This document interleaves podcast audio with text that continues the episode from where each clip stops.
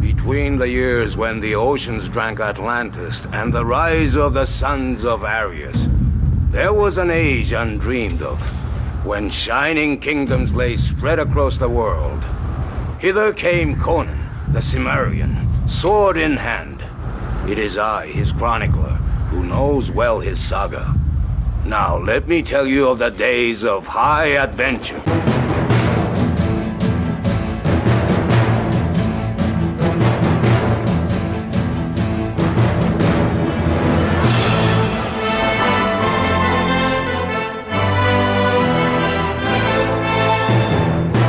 Welcome to Hither Came Conan. I'm your host. My name is Steeven, and today Conan fights a big spider. Uh, yes, the the spider. That's right. This week we're looking at Conan the Barbarian, issue number four from Marvel Comics. This issue sports a cover date of April 1971, but it hit the stands in January. It sold for 15 cents, and the title of this story is The Tower of the Elephant. It was written by Roy Thomas, pencils by Barry Windsor Smith, inks by Sal Buscema, letters by Sam Rosen, and the colors were by Mimi Gold. Our story opens in a dark and seedy tavern somewhere in the thief city of Zamora, where a Kothian slaver is running his mouth, bragging that he's come to teach women stealing to the Zamorians who, quote, were born with more knowledge of the art than he could ever hope to obtain, end quote. As he continues to boast and make a general ass out of himself, Doesn't it give you kind of a shudder of electricity through you to be in the same room with me? The Kothian mentions the secret of the Elephant Tower, which draws the attention of Conan, who until that point had been just another patron of the tavern. Conan approaches the Kothian and asks the man to tell him the secret of the Elephant Tower. And the Kothian tells him of the great jewel held within that men call the heart of the elephant.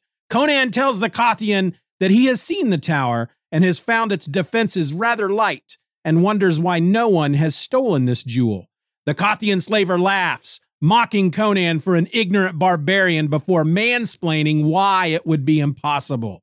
When Conan, irritated at the mockery, tells the slaver that, quote, there is always a way if the desire be coupled with courage, end quote. The Kothian, angered over Conan's impertinence, smacks the barbarian across the chest, telling him to get out of his sight. Well, as you can imagine, Conan's irritation leaps over annoyance and dives headfirst into rage, and he knocks the Kothian on his ass.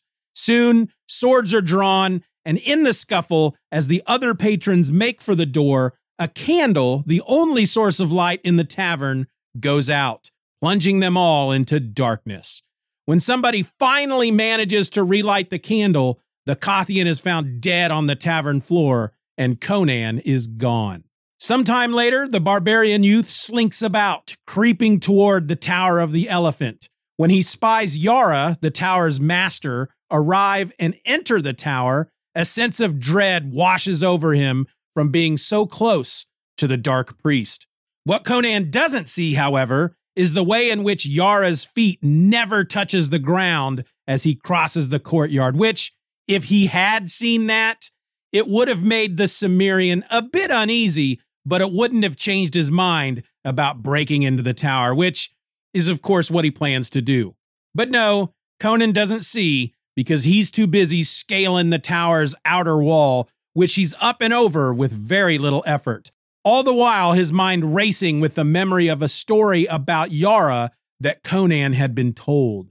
Yara, as the story goes, when confronted by a hostile prince, had laughed in the man's face before turning him into a tiny little spider, which Yara then crushed beneath his heel.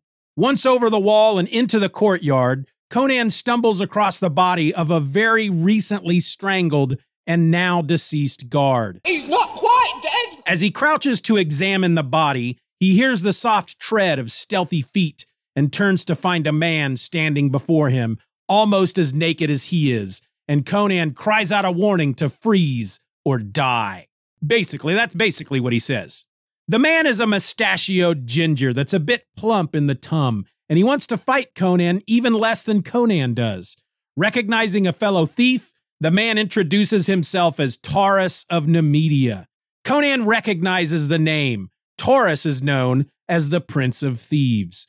The Cimmerian introduces himself and the two fist bump before teaming up to break into the tower. However, before they can make it through the courtyard to the tower itself, they must first face the true guards that stalk the ground. Fierce man eating lions. Man, I hate lions. Taurus shows that he's done a bit more prep than Conan by pulling out a blowgun and sending a cloud of poison toward the lions, which kills them instantly. This challenge now defeated, the two move on once again. Taurus tosses a line with a grappling hook to the top of the tower, but before they can start the climb, another lion, a survivor, creeps up from behind, death on silent feet. But lest you forget, Conan is quite the badass, and he senses the danger and spins to confront the lion as it strikes. They fight, but in the end, despite the eeriness of a lion that won't roar, Conan wins, slaying the beast with his sword. I get to fight the lion! With yet another challenge faced and won, the two thieves scale the tower, climbing all the way to the top. Taurus, at that point, attempts to leave Conan behind, sending him to the edge of the tower to look for guards as Taurus slips into the tower through the door up there on the roof. Conan, seeing his new chum gone, runs to the door just in time to hear a muffled cry from the other side. The Cimmerian opens the door, and the body of Taurus, Prince of Thieves and newly made member of the recently deceased, falls out of the room and onto the ground at Conan's feet. Conan, on edge but alert, enters the room to find open chests of gold and jewels. You know, rich stuff. But before he can even think of dipping his hands into one of the open chests, scooping out a big mess of gold coins, and tossing them into the air as he hoops and hollers triumphantly, he's attacked by a spider the size of a pig. Spider pig, spider pig, does whatever a spider pig does. The spider swings hither and yon about the room on its web, historically foreshadowing a blue and red clad hero that will one day rise in the future city of New York to battle crime and just generally save the day. Can he swing from a web? No, we can't. He's a pig. Conan, being Conan, soon dispatches the creepy crawly horror by beating it in its spider face with a chest full of gold before making his way deeper into the tower, moving with purpose into the levels below. Soon he comes upon a chamber in which sits a life size statue to some sort of elephant god.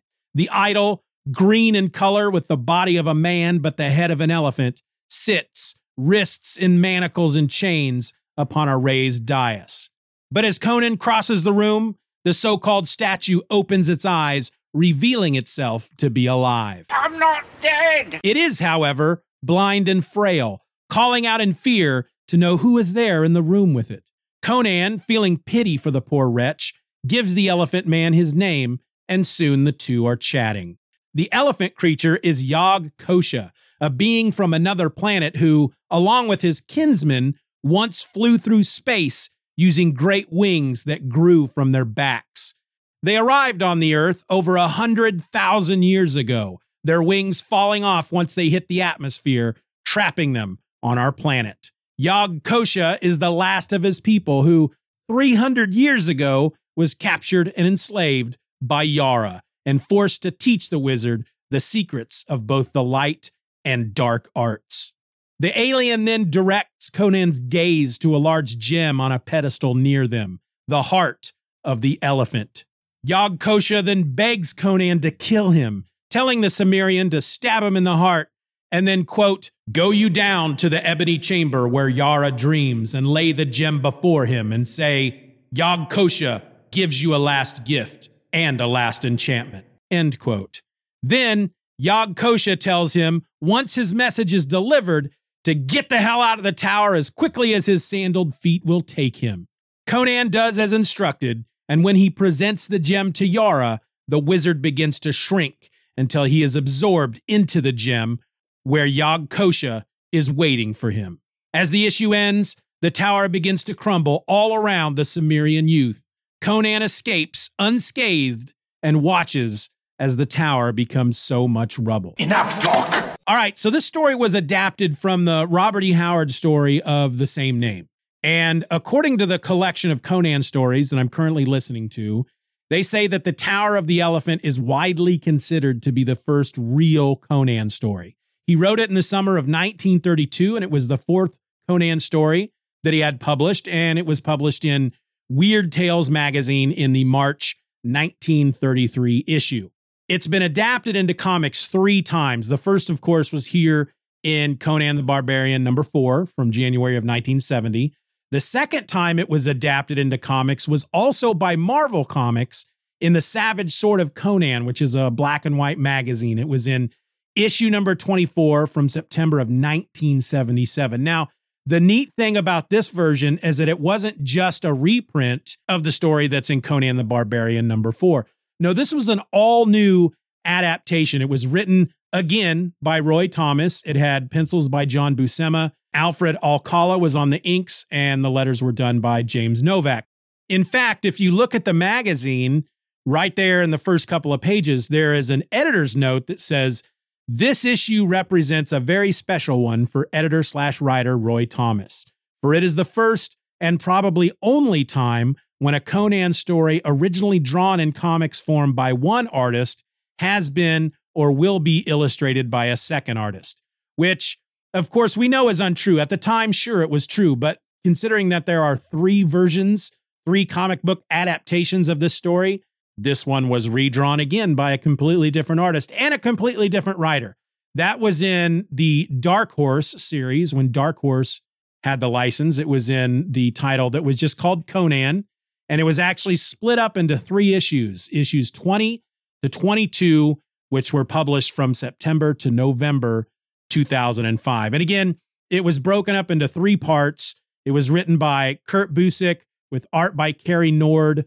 The letters were by Richard Starkings and Jimmy Betancourt, and the colors were by Dave Stewart. So, not only, of course, did I read this issue, Conan the Barbarian issue number four, I have listened to the Robert E. Howard original tale a number of times, and I read the other two adaptations. So let's talk about those for a moment. First, I, I basically I just want to kind of go through and talk about the biggest changes from the original story to the comics, and even changes made among the different adaptations. First, let's talk about the length. I think the uh, in the collection that I'm listening to on audiobook, I believe they said that this one was about 10,000 words long. They referred to it as a novelette.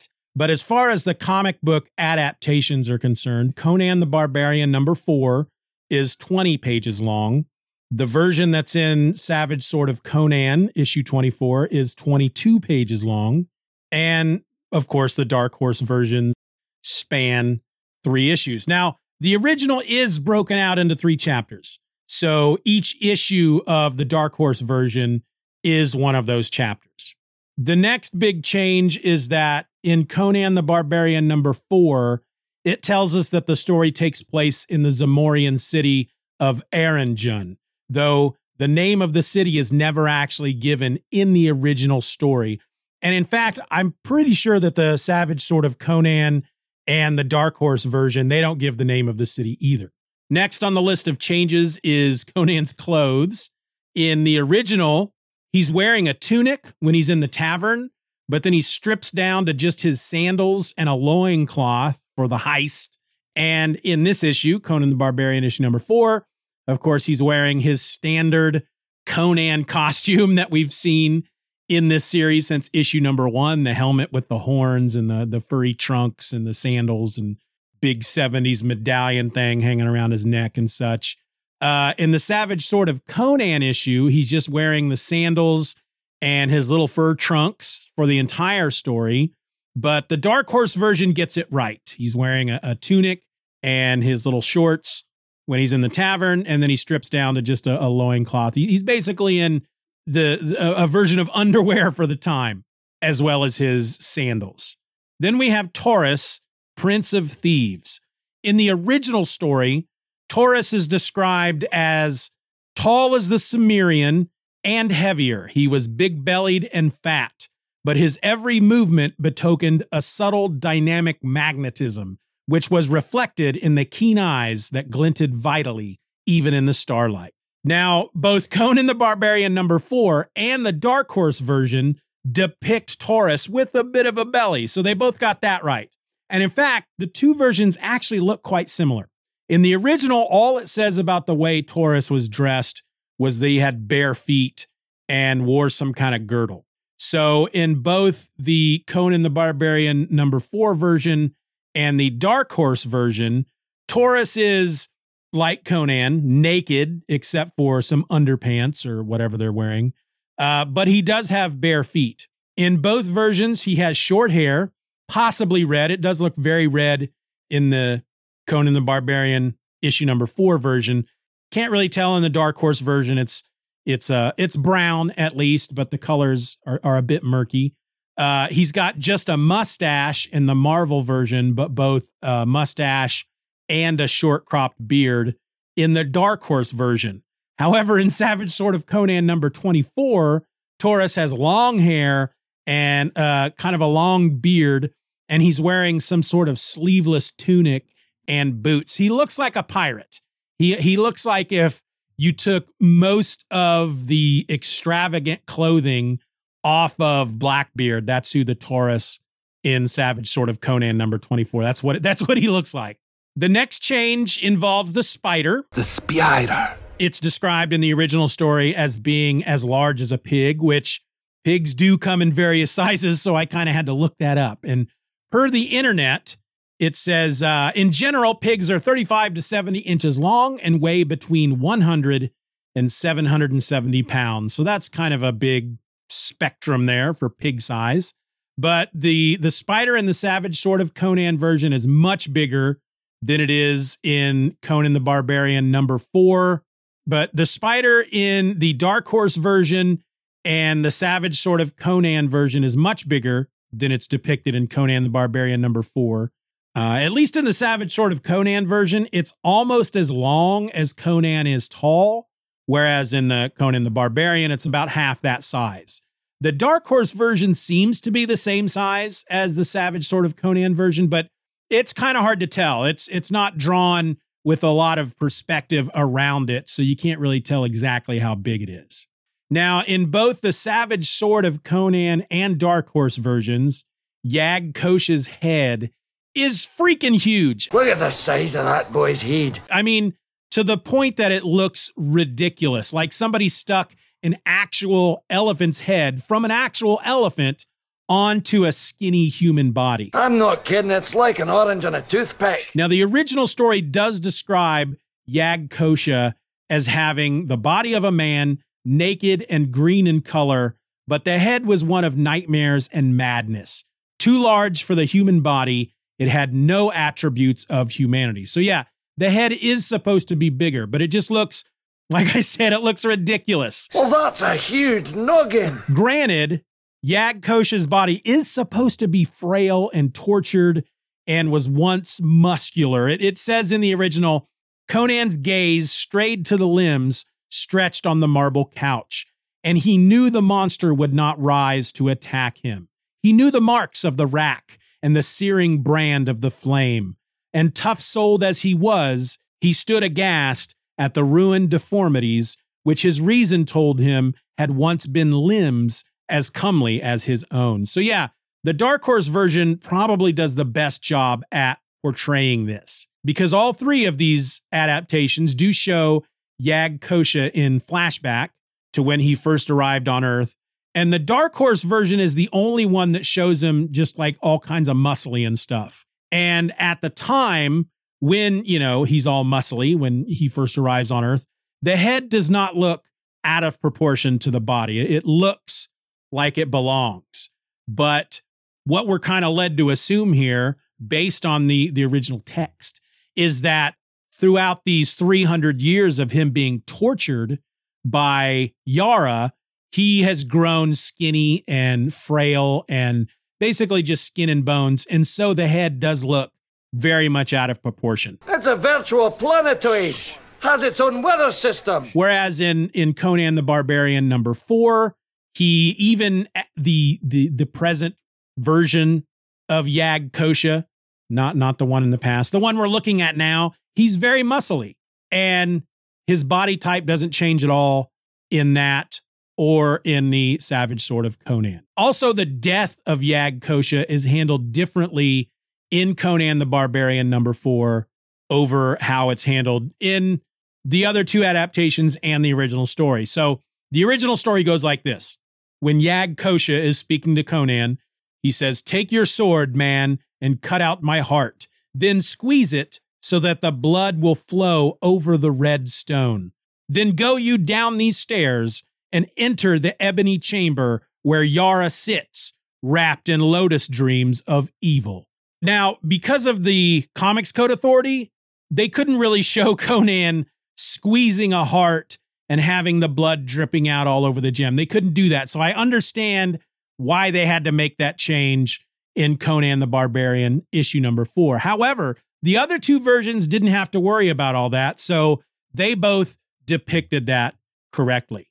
And I believe that's pretty much most of the big changes among all th- all four of those versions, the original and the three comic book adaptations. So typically what I like to do here is ask myself which version did I like the best? And for me it has to be my favorite version is the one in Savage Sword of Conan number 24. I mean, first off, it's a John Buscema Conan story. And the Conan that I read in the 80s when I was growing up, the, the few Conan comics I read were the John Buscema comics. And John Buscema Conan is my Conan.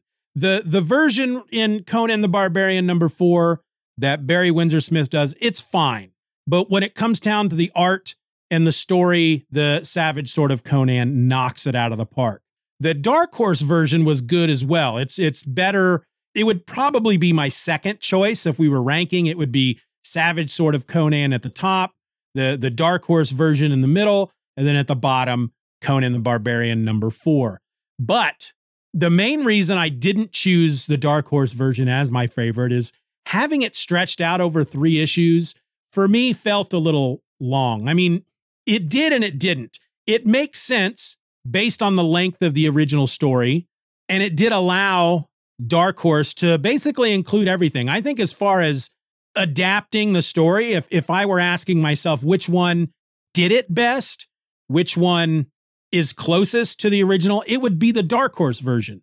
But despite the fact that I mean, when I read it, it didn't feel too long. It didn't feel like, oh my God, how, how why did they stretch this out over three issues? It's they're they're just really just trying to fill space here so they can make money off of three issues instead of two or one. You know, none of that occurred to me. I, I never thought of that while reading it. However, knowing that I can get the story in one issue and get everything I need from the story and enjoy it at the same time, having it then in three issues just feels kind of long. I, I, don't know if that makes any sense. That doesn't make sense. I don't know that there's anything else I want to say about the story itself or the adaptations, except that while I do like this story, The Tower of the Elephant, it's not my favorite of the Robert E. Howard stories I've read so far. And I've only read four at this point. It is up there, however. And so if I was going to rank the four Robert E. Howard Conan stories that I've read so far, Phoenix on the Sword would be at the top, followed by Tower of the Elephant, then the Scarlet Citadel, and at the bottom would be the Frost Giant's Daughter. Now, with all that being said, before we get into listeners' feedback, there, there is something I, I would like to add. Because the collection that I'm reading that has Conan the Barbarian issue number four, because it's got a map included in that collection. And by the way, if you're interested, it's it's the uh, Marvel Conan the Barbarian Epic Collection, the original Marvel years, Volume One, The Coming of Conan. You can't get it anymore, at least not digitally, because Marvel no longer has the license. But I'm I'm sure you can find the physical one out there. But uh, eventually, I think w- here within the next month or two, Titan Comics, who now has the license. They are the, the first collection that they're offering basically is this collection. They're referring to it as a omnibus of the original Marvel years. Anyway, where was I? because that collection has a map in it, I thought it might be fun to start talking about the geography and where Conan has been, you know, where he started from, where he's going, all that good stuff. So I will put an image of the map up over at conan.steevenorrelse.com. The link will be in the show notes. That'll take you directly to the map, so don't worry about writing anything down. But if you want to grab the map, if you want to pull that up and, and we go over this with me, that's fine. That would be fun. Whatever. Participation is always a good thing. But if you locate Cimmeria on the map, you'll see that directly north is Asgard and Vanaheim. Issue number one of Conan the Barbarian takes place in Vanaheim. Then by issue two, Conan was in Asgard, where he encountered the Beastmen. In issue three, he participated in a war along the border of Hyperborea and Brithunia, which is southeast from Asgard. And now he's in Zamora, which is then even further south. So, based on just issues one through four of Conan the Barbarian, he traveled north out of Cimmeria into Asgard, where he is hired on as a mercenary to fight with the Aesir against the Vanir. From there, he travels west with the Aesir into Vanaheim, where he's taken captive by winged demons and he's held in that cave by Sharkosh. Conan escapes and heads back east into Asgard, where he is taken captive by the Beastmen. Conan leads a rebellion against the Beastmen, and then he travels west into Hyperborea, where he is taken captive by the Hyperboreans. He's he's taken captive a lot. I think issue number four is the only issue so far out of the four issues that he has not been captured by anybody. But he escapes his captivity by the Hyperboreans and he goes south into Brithunia, where he meets Bori, the northern god of war, and he fights for the Brithunians in their war against Hyperborea. Following that, he then travels further south and, of course, tries to steal the heart of the elephant from the Tower of the Elephant in Zamora, where he meets an alien with an elephant head. That's a that's a lot of locations and a lot of traveling for for for young Conan in just four issues. And I just thought it would be fun to try and chart Conan's progress as we go along through these issues. Now, I'll see if I can add pins or something to the map and, you know, something that will correspond with the various episodes. Maybe I'll, I'll try that. But at the very least, the map will be up there. The link will be in the show notes. You can, you can look at it yourself. But with that out of the way, or with that done, with that complete, I don't want to say out of the way because it sounds like I'm just trying to push through this stuff and, and get it over with. But with that part of the episode complete, let's do some listener feedback.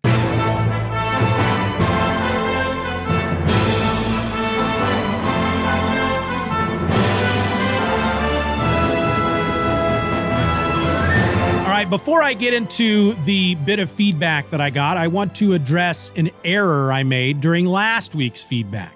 See, last week I read a wonderful email from Billy D in which he said that he was looking forward to me talking about the black and white magazines. And my response was well, here, let me just play you my response. The, the black and white magazines. Yes, I will be talking about those, but it won't be until we get to that point in the publishing history. And I, I want to say they didn't start putting those out until 74, maybe. I don't know. I, I, will look that up here in the next couple of weeks so I can add that to my calendar so I can make sure that I, I, I get into those. Um, I know it doesn't happen at least until at, after issue 14, which I'm pretty sure is the issue that Frost Giant's daughter is in, because they then end up publishing that story in one of the black and white magazines. Okay, so here's the thing. A few days after recording that episode, I remembered that the Savage Sword of Conan, which was first published in June of 1974, wasn't the first of the Marvel black and white magazines that featured Conan.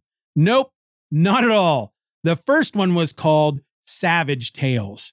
Now, while Savage Sword of Conan was a magazine that was all about Conan. Savage Tales was an anthology magazine with various stories in it, but Conan was the star and was, in fact, featured on the covers. Now, the reason I bring this up is because once I remembered that little nugget, I looked into when the first issue of Savage Tales was published. And according to Mike's Amazing World of Comics at mike'samazingworld.com, it was published on January 19th, 1971. Why is that a big deal? Well, turns out that issue number four of Conan the Barbarian, the issue we just got done talking about, was published, again, according to Mike's Amazing World of Comics, on January 26th, 1971, the week after Savage Tales number one. What that means for me, the guy who is going to talk about the Conan comic stories in order, well, it means that my neurodivergent brain has been doing about 3 million backflips between learning the discrepancy between those two publishing dates and today. I mean, if I'm going to do these in order, then this episode should have been about Savage Tales number one, and next week should have been about Conan the Barbarian number four. But I couldn't do that. I had already said at the end of the previous episode that I was talking about Conan the Barbarian number four today. So in my brain, that's what I got to do. And if I wasn't going to do it, then it was going to make me feel weird. And I would feel like you, as the listener, would feel betrayed and lied to. But at the same time, if I didn't talk about Savage Tales number one in this episode, then everything would be out of order and my brain would just explode, which is the sort of stuff that I have to put up with all the time when it comes to the inner workings of my own brain. But here's how I was able to make everything okay for me in my head. The Conan story that is in Savage Tales number one is the Frost Giant's daughter, which surprised the shit out of me. More on that in a bit. But because I talked about the Frost Giant's daughter way back in episode one, I was eventually able to convince myself that I didn't need to talk about it again. But I did want to bring it up because one, I didn't want the mistake that I made last week. I didn't want that, you know, the statement that I made that the first Marvel comic, black and white magazine was Savage Sword of Conan. I just couldn't let that sit out there without a correction.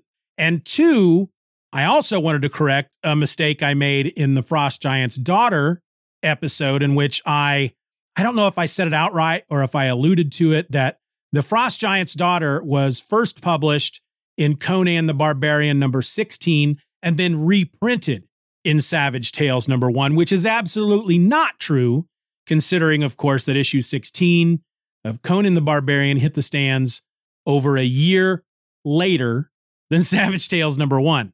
And uh, frankly, just being able to tell all of y'all that is a huge load off my brain. So I want to thank each and every one of you for giving me the opportunity to do that. So thank you. On with the feedback. We got one this week, and it's from New Mutant 08 over on Instagram in response to last week's episode, in which I talked about Tomar, the king of the Hyperboreans, and how he looked like the old comic strip character Hagar the Horrible. Anyway, New Mutant says if this came out in 1970, Hagar the Horrible came out in 1973. So I bet you Dik Browne read this issue one day and patterned Hagar after that character rather than the other way around. Maybe. Fun fact Dik was 55 when he started Hagar in 1973. Also, he and Mort Walker started Hi and Lois back in 1954 and Lois was actually Beetle Bailey's sister. Okay, back to our regularly scheduled program. Thanks, Wikipedia. By the way, New Mutant 08 is a really wonderfully nice guy named Alan, who is the guy behind the comic book, The Power Principle. I'll include a link to that in the show notes.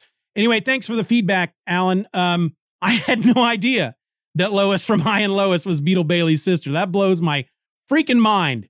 And I was also unaware that Hagar the Horrible came out after this comic, which, yeah, maybe he did get the basic look for Hagar from Tomar. At least I'm going to continue to believe that until somebody tells me differently. And there you go. That was our feedback for the week. And if you want to send me feedback and have it read out on a future episode, the email is steevenorrelse at gmail.com or I am at steevenorrelse on Instagram, Spoutible, Twitter, and TikTok.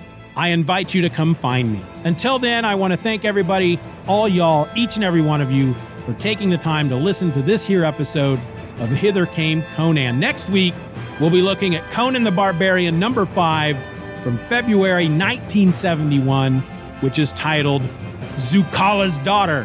I think it has a tiger on the cover. Now, I don't remember. It's not in front of me. Doesn't really matter. Bye.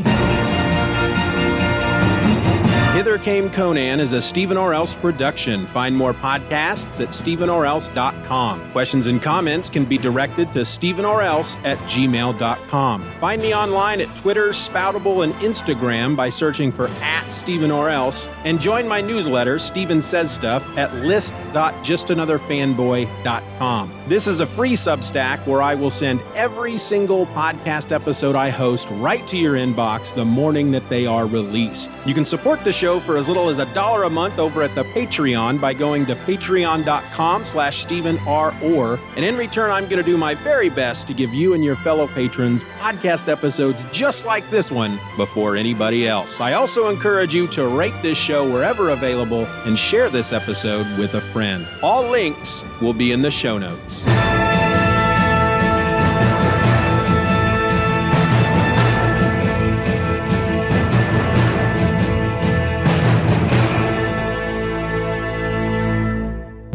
Many wars and feuds did Conan fight. Honor and fear were heaped upon his name. In time, he became a king by his own hand.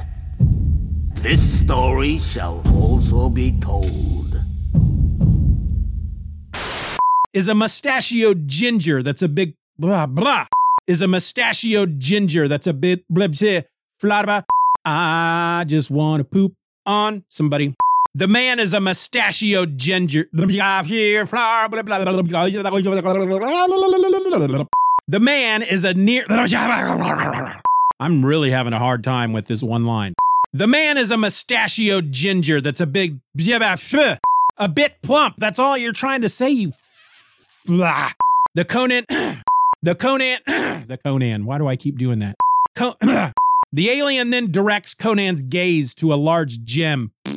Conan does as instructed, and in Conan can see Yag-Kosha. Into the boat!